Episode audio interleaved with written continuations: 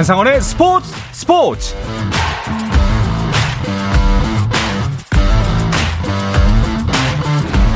스포츠가 있는 저녁 어떠신가요? 아나운서 한상원입니다. 오늘 하루 이슈들을 살펴보는 스포츠 타임라인으로 출발합니다.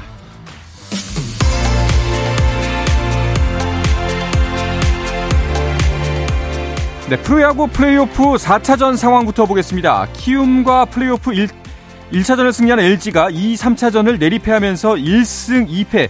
이제는 지면 탈락인 벼랑 끝에 몰렸습니다. 류지현 감독은 포스트 시즌 무패 카드인 켈리에게 반드시 승리해야 하는 중책을 짊어졌는데요. 키움 투수 애플러도 1차전에 이어 4차전 선발로 나왔습니다. LG가 벼랑 끝에 탈출할 수 있을지 아니면 LG 불펜도 두렵지 않은 키움의 타선이 이 기세를 몰아 3년 만에 한국 시리즈 무대를 밟을 수 있을지 궁금합니다.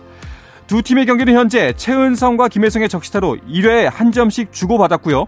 3회 푸이그가 역전 솔로 홈런을 때려내면서 키움이 한국 시리즈로 한 걸음 더 다가섭니다. 6회 말 현재 그 점수 그대로 유지되면서 2대 1로 키움이 한 점 앞서고 있습니다. 네, 프로배구 경기 상황도 볼까요? 남자부 우승 후보 두 팀이 만났습니다. 현대캐피탈과 대한항공이 1라운드 맞대결에 나섰는데요. 지난 시즌 통합 우승의 대한항공은 강한 전력을 그대로 유지한 가운데 새 시즌에 나섰고 지난 시즌 최하위로 떨어졌던 현대캐피탈은 새로운 전력으로 이번 시즌 우승 후보로 급부상했는데요. 두 팀의 경기 3세트가 진행 중인 가운데 세트 스코어는 대한항공이 2대 0으로 앞서고 있고요. 3세트 스코어 대한항공이 15대 12로 석점 앞서 있습니다.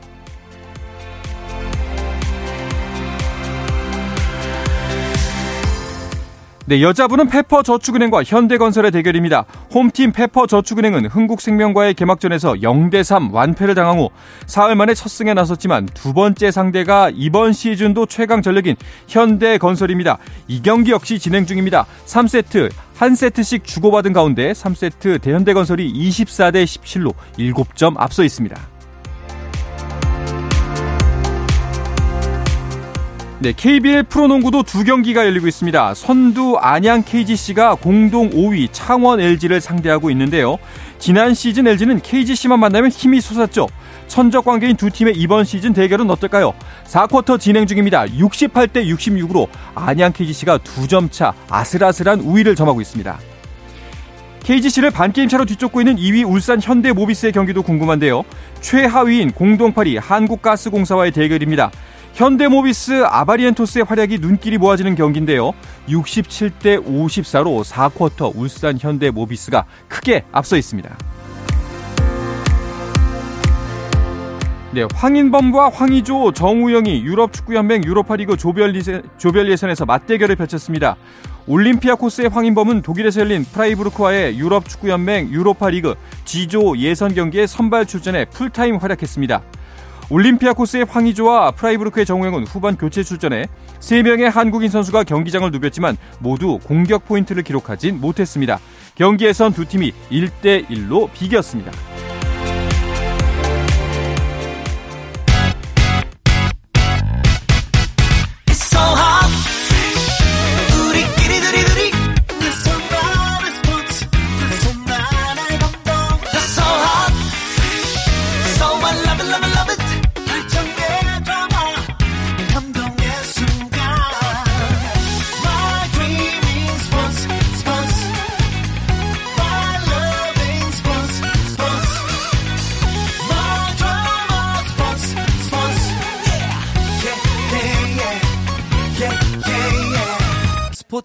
스포츠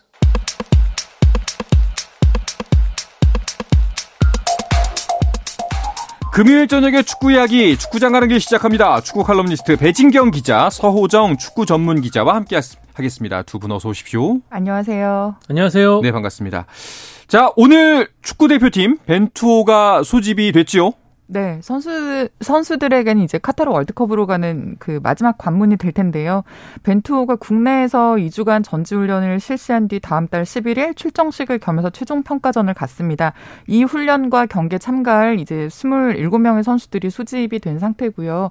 오늘은 이 27명의 선수들 중에서 10명만 일단 합류를 한 상태입니다. 네. 시즌 일정이 모두 끝난 뭐 울산, 대구, 그리고 수원 FC 강원의 선수 그리고 그 어, 중동에서 뛰고 있는 김승규 선수와 어, 알사드의 정우영 선수 그리고 어, 소속팀이 지금 현재는 없는 구성윤 선수가 일단은 지금 오늘부터 소집이 돼서 훈련을 하는 중이고요. 그리고 이제 그 승강 플레이오프가 남아 있습니다. K리그에는 이 경기에 참가해야 되는 선수 5명 네. 그리고 FA컵 결승전 경기 2차전을 또 앞두고 있는 전북과 서울의 선수들 10명은 이제 경기가 끝나면 차례대로 또 합류를 하게 되는 일정입니다. 네. 자, 이제 정말 어 그야말로 국내파를 중심으로 한 마지막 옥석 가리기의 시작이라고 할 수가 있겠네요. 네, 손흥민, 김민재로 대표되는 유럽파 선수들의 경우 기량이나 지금까지의 벤토에서 입지를 볼 때 분명히 선점을 하고 있는 부분이 있습니다. 아, 그렇다고 해서 국내파들이 그들을 보조하는 역할의 그런 선수들은 아니고요. 그렇죠. 이번 카타르 월드컵 같은 경우 예년의 월드컵 최종 엔트리 23명보다 이제 3명이 더 늘어난 26명의 선수가 갈 수가 있습니다. 그래서 어, 유럽파 선수들이 지금 뭐 9명에서 10명 그 정도 가량이 추가로 들어온다고 해도 지금 멤버에서의 3분의 2 가량은 아마 생존을 할 수 있거든요. 여기를 가기 위한 마지막 경쟁이 펼쳐지는데 벤투 감독도 오늘 선수들이 입소한 뒤에 가진 기자회견에서 아직 최종 음. 엔트리 정해진 것은 아무것도 없고 문은 열려 있다라고 얘기했습니다. 네. 아무것도 정해진 것은 없지만 늘 오던 사람들이 많죠. 예, 좀 그런 면이 없잖아 있긴 합니다. 네, 뭐 선수들의 네. 동기부여나 경쟁 심리를 그대로 유지하기 위한 또 공에 네. 들어갈 수 있겠죠. 확실히 좀 보수적으로 팀을 운영하는 감독이기 때문에 좀 더 그런 면이 있지 않을까 싶기도 한데, 어, 말씀드렸던 것처럼 최종 엔트리에 좀 안착 안착에 가깝다라고 말할 수 있는 선수들이 있는 반면에 어, 좀 더 힘을 내야 하는 선수들도 있죠. 네, 맞습니다. 그 뭐 유럽파 선수들이라든가 뭐 그 몇몇 그 특정 선수들이 좀 유력해 보이는 것은 부인을 할 수가 없는데 기본적으로 최종 엔트리에는 이제 포지션당 두 배수를 채우는 2배수를 채우는 그런 어, 어떤 경향이 있습니다. 뭐 주전 선수가 부상이나 경고 누적 또 컨디션 안 좋을 때그 선수를 대체할 수 있는 백업 멤버를 이제 두기 때문인데요. 그렇죠. 그렇게 따져보면 이번 소집 멤버에서 사실 자리별로는 거의 윤곽이 좀 드러나 있는 상태고요. 다만 이제 이전에 월드컵까지는 최종 엔트리가 23명이었던 했던 것과 달리는 달리 이번에는 그 코로나 시대라는 특수, 특수성 때문에 26명까지 지금 확대가 된 상황이거든요. 이 어떤 그 경계 선상에 있는 선수들이 세부적인 그 어떤 포지션 보강 차원에서 본다면 당락의 기준이 조금 달라질 수 있을 것 같아요. 네. 그 경계선에 있는 선수들이 좀 힘을 내야 되는 상황일 것 같고요.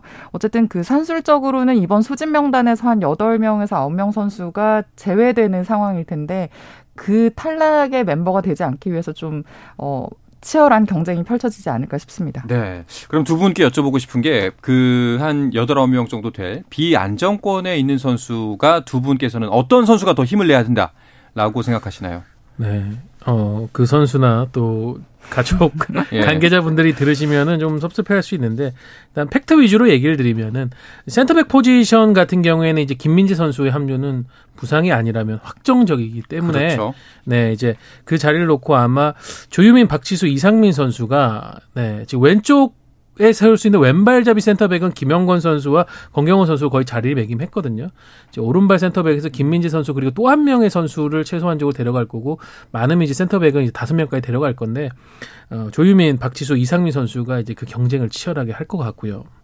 그리고 미드필드 포지션을 봐도 뭐 지금 정우영 선수 그리고 9월에 인상적인 활약을 펼쳤던 손준호 선수가 조금은 안정권에 있긴 하지만 이제 다른 중앙 미드필더 포지션 황인범 선수가 들어온다고 했을 때 역시 음. 중앙 미드필더 과포화가 될 수 있기 때문에 백승호, 김진규, 고승범 선수 이런 선수들의 경쟁이 좀 치열해질 것 같습니다. 네, 어떠세요? 어, 저도 지금 크게는 거의 좀 비슷하고요. 저는 오른쪽 풀백 자리가 이제 조금 모호하다. 왜냐하면 왼쪽 풀백은 사실 김진수나 홍철 선수가 붙박이로 보이는데 오른쪽 풀백은 왼쪽에 비해서 좀 그 김태환, 김문환, 윤종규 이 세 명의 선수 중에서 누가 딱히 이 자리를 점하고 있다라고 아직은 볼 수가 없는 상황이어서 음. 어. 다 갈 것 같기도 하고 다 뭔가 약간 조금씩 애매할 것 같기도 하고 이런 느낌이긴 한데요. 일단 뭐 이 세 선수가 좀 다 가는 게 유력하지 않을까 싶기는 하거든요. 네. 뭐 각각 좀 강점이 있어서 그 상황에 따라서 다른 옵션이 될 수 있다는 점을 좀 고려해 볼 만할 것 같고 윤종기 선수가 약간의 그 경계 선상에 있지 않나라는 생각이 좀 들기는 합니다. 네. 네. 자꾸 두 분께 좀 어려운 질문을 드리고 싶은데 개인적으로 개인적인 바람으로 이 선수가 꼭 좋은 활약을 펼쳐서 월드컵에 갔으면 좋겠다. 하는 선수가 있을까요? 저 같은 경우에는 좀 약간 깜짝 카드긴 한데 네. 저는 오현규 선수를 오현규 뽑은 거에 선수, 네. 벤투 감독이 상당히 비장한 좀 메시지가 있는 것 같거든요. 음. 왜냐하면 오현규 선수 같은 경우에는 지금까지 한 번도 A 대표팀에 뽑히지 않았던 선수입니다. 저희가 생각하는 벤투 감독의 성향을 봤을 때 이 여기서 이제 최종의 당락이 일단 18명에서 19명 가량 결정이 될 텐데 거기에 낯선 선수를 뽑았다라는 거는 이 선수를 활용해 보고 싶다라는 의지의 반영이라고 느껴지거든요. 네. 거기다 최근에 지금 올림피아 코스에 있는 황의조 선수가 전체적인 어떤 경기 컨디션이 좀 좋지 않다라는 점을 생각했을 때또 23명이 아닌 26명이 간다고 했을 때 벤투 감독이 좀 계획을 돌려서 어, 공격진에 한 명 정도를 더 데려갈 수 있다. 음. 그렇게 하면 오영규 선수 상당히 독특한 유형의 선수입니다. 네. 굉장히 와일드하고 상대와의 몸싸움을 펼치면서 직선적으로 들어가는 스타일이거든요. 이런 유형의 선수도 한 명 정도는 월드컵에 다양한 플랜을 갖고 가져가 볼 수 있다고 생각이 됩니다. 그렇군요. 어떠세요? 어, 저는 지금 서우정 기자하고 비슷한 맥락에서 저는 오히려 이제 조규성 선수를 한 번 더좀 음. 이번 평가전에서 주목을 해야 된다라고 생각을 하는 게 황희정 선수가 간판 스트라이커기는 한데 최근에 이제 소속팀과 대표팀에서 득점 감각이 좀 저조한 상황이거든요. 그 조, 조규성 선수는 황희조 선수와 비슷한 스타일인데다 어 다만 이제 그 국내에서만 주로 활동을 해왔고 어, 왔다는 약간의 그 어떤 제한적인 부분이 있긴 하지만 이 선수가 지금까지 대표팀과 K리그에서 보여준 득점 감각이라 어, 라던가 경기를 치를수록 그 계속해서 보여주고 있는 어떤 성장세를 보면 황의조가 흔들릴 때 흔들림 없이 계속해서 기복 없는 경기력을 보여줄 수 있는 굉장히 좀 믿음직한 카드가 있다라는 확신을 우리에게 좀 줄 필요가 있거든요. 네. 그런 부분에서 저는 조규성 선수가 이번 평가전에서도 한 번 더 좀 힘을 내줘야 되는 어떤 그 역할이 있다라는 생각이 듭니다. 확실히 두 분의 의견의 공통점은 이제 그 해외파 선수의 부재를 책임져줄 만한 선수가 확실하게 필요하다라는 의견으로 모아지는 것 같네요. 알겠습니다. 자 이제 11월 평가전 상대가 나왔습니다. 그 이제 월드컵을 앞두고 마지막 평가전인데 아이슬란드로 정해졌는데 어 아쉽다는 반응들이 나오고 있습니다. 어쩔 수 없죠. 네. 아, 이것은 국내에서 열리는 평가전이기 때문에 이 이후에 이제 카타르 현지로 들어가서 뭐한 차례 정도의 비공개 연습 경기나 음. 평가전도 더 있을 수 있다라는 지금 예측이 있긴 합니다만은 어쨌든 아이슬란드를 선정한 데 대해서 아쉽다라고 나오는 거는 우리가 H조에서 상대해야 될 포르투갈, 우루과이는 물론이고 가나와 비교를 해도 전력이 음. 아쉽다라는 부분이 있는데요. 아이슬란드 피파 랭킹 62위입니다. 어, 지금 한국이 28위인데 34계단이나 뒤떨어져 있고요. 가나하고는 이제 순위가 한 계단 차이입니다. 가나가 61위거든요. 그렇지만은 아이슬란드는 이미 지난 1월에도 우리가 국내파 위주로 터키에서 친선을 가졌을 때도 무려 5대 1로 승리를 거뒀던 팀입니다. 전체적으로 봤을 때 대한축구협회가 국내로 초대를 해서 부를 수 있는 팀이 그만큼 마땅치 않았다는 거를 이 대전 파트너로서 좀 증명을 해버린 셈이 아닌가 싶습니다. 좀 많이 아쉬운 게 사실은 이제 그때 뭐 기자님들 말씀하셨지만 해외에서 이제 경기를 마지막으로 한번 갖고 좀그 좋지 않은 환경이죠 비교적 예좀 힘든 환경에서 마지막 평가전을 치르는 것이 어떨까 하고 좀 사, 정말 우리 전력에 큰 도움이 될 만한 좀 어려운 상대를 만났으면 좋겠다라고 표현을 했는데 둘 다 아니에요 국내에서 펼쳐지고 쉬운 상대입니다. 네. 예. 그래서 사실은 그 국내에서 사실은 그 부분이 국내에서 갖는 평가전이었기 때문에 그런 우리가 좀 괜찮은 팀을 불러올 수 없는 어떤 그 제한이 있었어요. 왜냐하면 A매치 기간이 아니기 때문에 그 한국까지 대표팀을 구성해서 올 수 있는 강팀이 지금 그 강팀을 찾는 것 자체가 쉽지 않은 상황이었고요. 어, 사실 이제 우리가 뭐 중, 그 대회가 열리는 카타르 인근에 중동에서 만약에 그 평가전을 계획을 했다면 최소한 월드컵에 그 참가를 준비하고 있는 다른 팀을 좀 물색을 해볼 수가 음. 있었을 텐데 지금 그런 상황도 이제 그 만들지 못하는 상황이 되었고요. 어, 비슷한 처진 그 나라를 상대하면서 서로에게 좀 도움을 줄 수 있는 어떤 그 경기력 향상이라든가 전력 점검 차원에서 좀 그런 경기가 필요했는데 그렇게는 되지 못한 것 같고요. 우리와 같은 조에 있는 가나가 어, 아랍에미리트 연합에서 월드컵 직전에 스위스와 평가전을 갖고 뭐 일본도 지금 캐나다와 평가전을 예정을 하고 있는데 그런 걸 보면 우리가 좀 너무 이 평가전을 준비하는 거에 음. 있어서 조금 안일하지 않았나 말 그대로 출정식을 통해서 사기를 끌어올리는 어떤 그런 정도의 효과 그런 정도의 소득만 있는 게 아닌가 뭐, 뭐 이런 생각이 좀 들긴 합니다. 네, 뭐 준비가 미흡했다는 부분은 좀 피해갈 수 없을 것 같습니다. 혼나야 될 건 혼나야 될 것 같고요. 사실 뭐 이렇게 표현하면 안 되지만 그 뭐 뭐 상, 전력이 차이 나는 팀을 이긴다고 우리 뭐 사기가 올라갈 것 같다는 생각은 저는 잘 안 들거든요. 그 이청용 선수가 최근에 네. 어, 이청용 선수가 좀 바른 말을 잘하는 음. 그런 선수인데 그런 표현을 했어요. 지금 본인은 이제 국가대표가 아니지만 그 결정이 좀 아쉽다. 음. 국내에서 하는 어떤 경기력이 100이라고 한다면은 어, 원정을 가서 하는 경기력은 70에서 80 정도다. 음. 우리가 원정에서 월드컵을 치른다면 그런 핸디캡을 안고 경기를 하는 것에 대해서 조금은 더 경험을 쌓고 익숙해져야 되는데 마지막 선택이 그러지 못한 것에 대해서 아쉽다라는 소신을 얘기를 했거든요. 네. 거기다가 아이슬란드 같은 경우에는 최정예 멤버도 오지 못할 것으로 보입니다. 그렇죠. 왜냐하면 이때 경기를 할 때는 유럽 리그들이 진행 중이에요. 그렇게 된다면은 아우크스부르크에서 뛰었던 핀보가손이라든가 세리에 레체에서 뛰고 있는 요한 엘가 헬가손 같은 아이슬란드 의 에이스 선수들은 당연히 못 옵니다. 자국 리그에서 뛰고 있는 선수들 혹은 차출이 돼도 상관없는 어린 선수들 위주로 올 거거든요. 음. 과연 이런 팀을 상대로 우리가 대승을 거둔다고 했을 때 실질적으로 전력 체험이 평가가 이루어질 것인가? 이건 좀 회의적입니다. 그렇죠. 그럼에도 불구하고 어쨌거나 이제 결정이 내려졌기 때문에 이제 우리가 얻어갈 수 있는 것 여기서 좀 마지막으로 점검해야 될 거 어떤 게 있을까요? 솔직히 뭐 극단적으로는 그 큰 의미가 없다라고 하는 분들도 있기는 한데요. 네. 그래도 뭐 아까도 말씀드렸지만 출정식 본연의 의미를 떠올려 본다면 어쨌든 반드시 승리를 해야 되는 경기입니다. 이 경기는 어, 사, 기와 자신감을 좀 끌어올릴 필요가 있고요. 그 몇몇 애매한 포지션들이 있을 텐데 이 부분에서 어떤 선수가 최적의 경기력을 낼 수 있는지를 좀 점검을 해보고 또 전술적인 조합도 아마 그 지금 이 유럽파 선수들이 빠져 있는 상황에서는 플랜 A가 가동을 할 수는 없는 상황이고 다만 이제 좀 대체 멤버를 확 어, 확인하고 확보하는 차원에서는 전술적인 조합도 좀 점검을 해볼 음. 필요가 있을 것 같습니다. 네. 근데 사실 뭐 이긴다고 아까 말씀하셨다시피 조금 심하게 얘기하면 이긴다고 사기가 올라간 게 아니라 이긴다고 안도해야 되는 네, 경기죠. 네. 예. 이겨도 냉정하게 음. 내용을 평가를 그렇죠. 해야 되죠. 예. 네. 설사 지기라도 하는 날엔 정말 네. 상상도 하기 싫습니다. 자, 이 평가진이 11일에 끝나고 나면은 바로 12일에 최종 엔트리가 발표가 되는데요. 여기서 이강인 선수의 발탁에 대해서 궁금해하는 분들 굉장히 많습니다. 어, 이강인 선수가 지난 9월에 대표팀 명단에 들었지만은 결국 경기에 출전하지 못해서 그랬었죠. 좀 이슈가 많이 됐었죠. 어, 이상인 선수가 그 이후 돌아가서도 스페인에 여전히 잘하고 있습니다.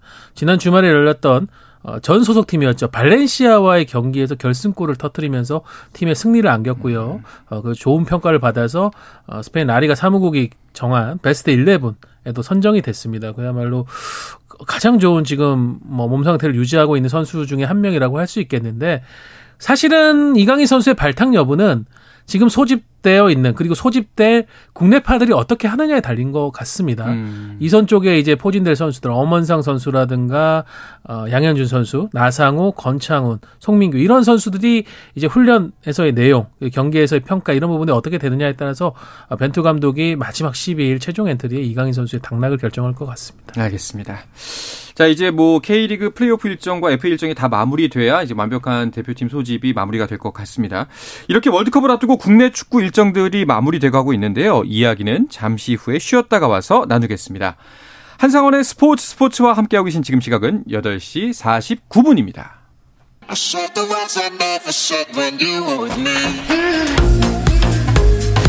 국내 유일 스포츠 매거진 라디오 한상원의 스포츠 스포츠 네, 금요일 저녁 축구 이야기 축구장 가는 길 서호정 축구 전문 기자, 축구 칼럼니스트 배진경 기자와 함께하고 있습니다. 아, K리그는 정규 시즌 시상식을 끝으로 결산을 끝내기는 했죠. 네, 맞습니다. 그 지난 월요일에 어, 시상식이 있었는데요.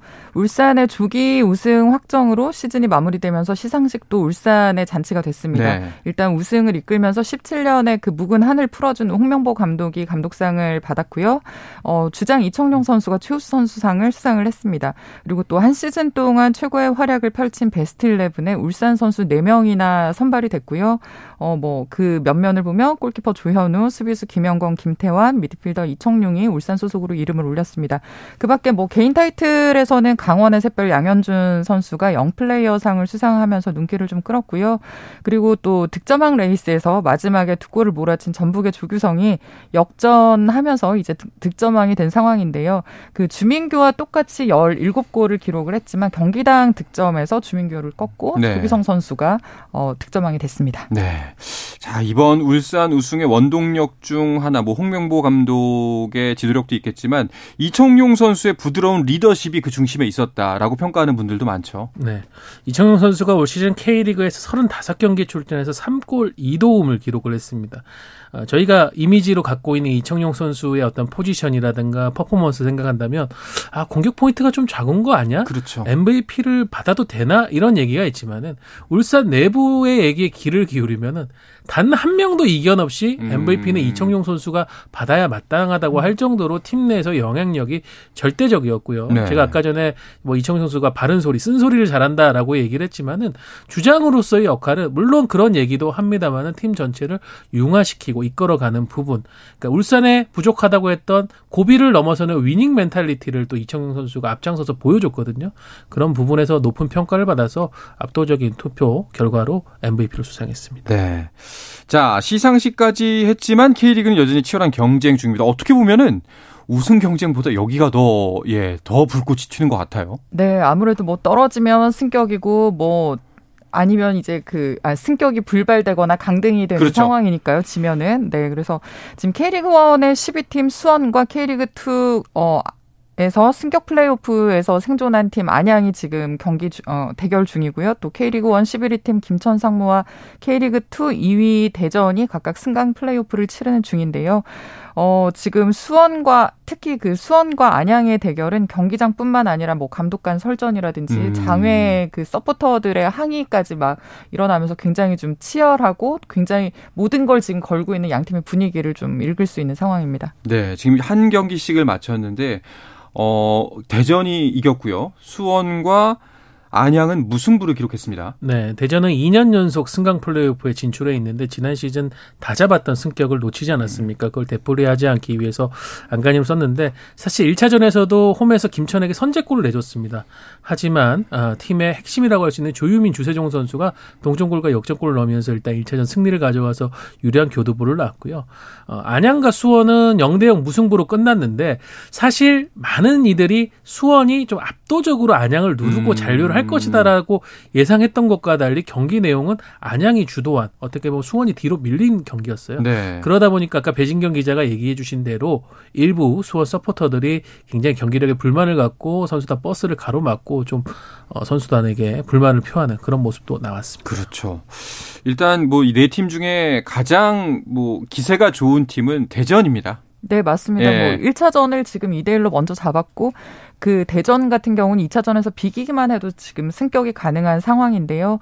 앞에서 뭐 서우정 기자가 또 언급을 했지만 좋아하기에는 이릅니다. 왜냐하면 대전이 작년에도 승강 플레이오프 1차전에서 1대 0으로 이겨놓고 2차전에서 4대 1로 패하면서 음. 강원이 잔류를 하는 굉장히 극적인 어떤 경기가 나왔거든요.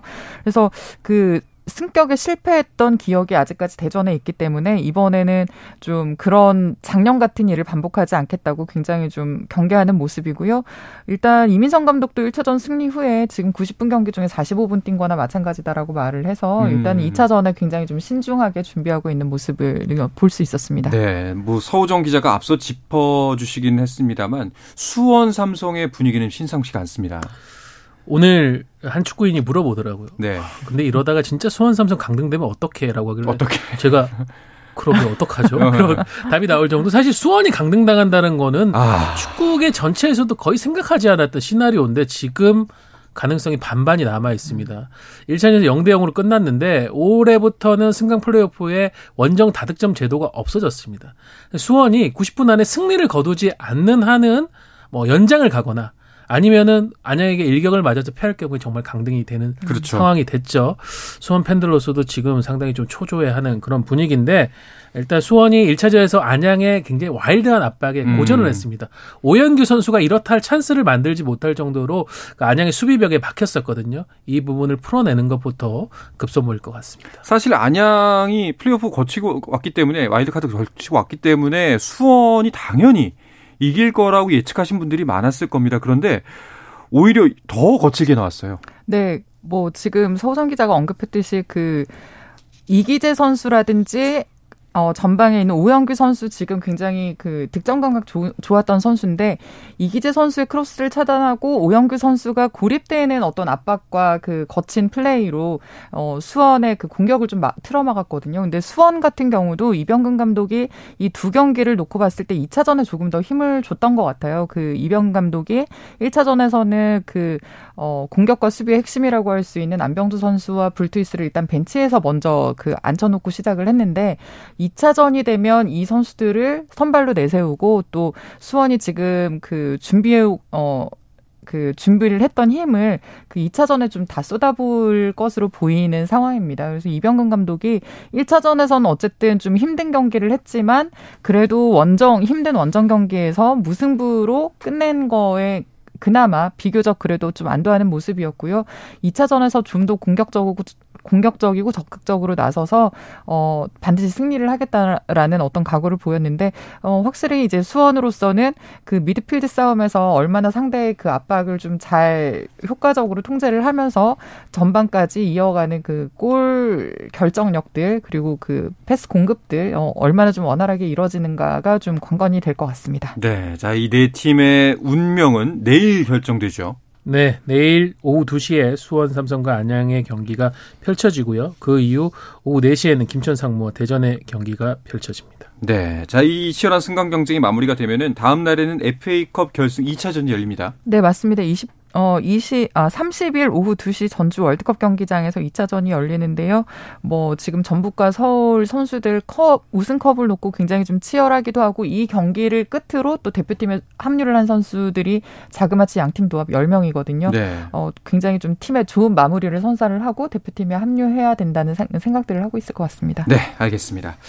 자, 이 이야기를 끝으로 금요일 저녁에 축구 이야기 축구장 가는 길은 마치겠습니다. 축구 칼럼니스트 배진경 기자, 서우정 축구 전문 기자와 함께했습니다. 두 분 고맙습니다. 감사합니다. 네, 주말 스포츠 스포츠는 9시 20분부터 함께 하실 수 있습니다. 저는 월요일 저녁 8시 30분에 다시 돌아오겠습니다. 한상원의 스포츠 스포츠!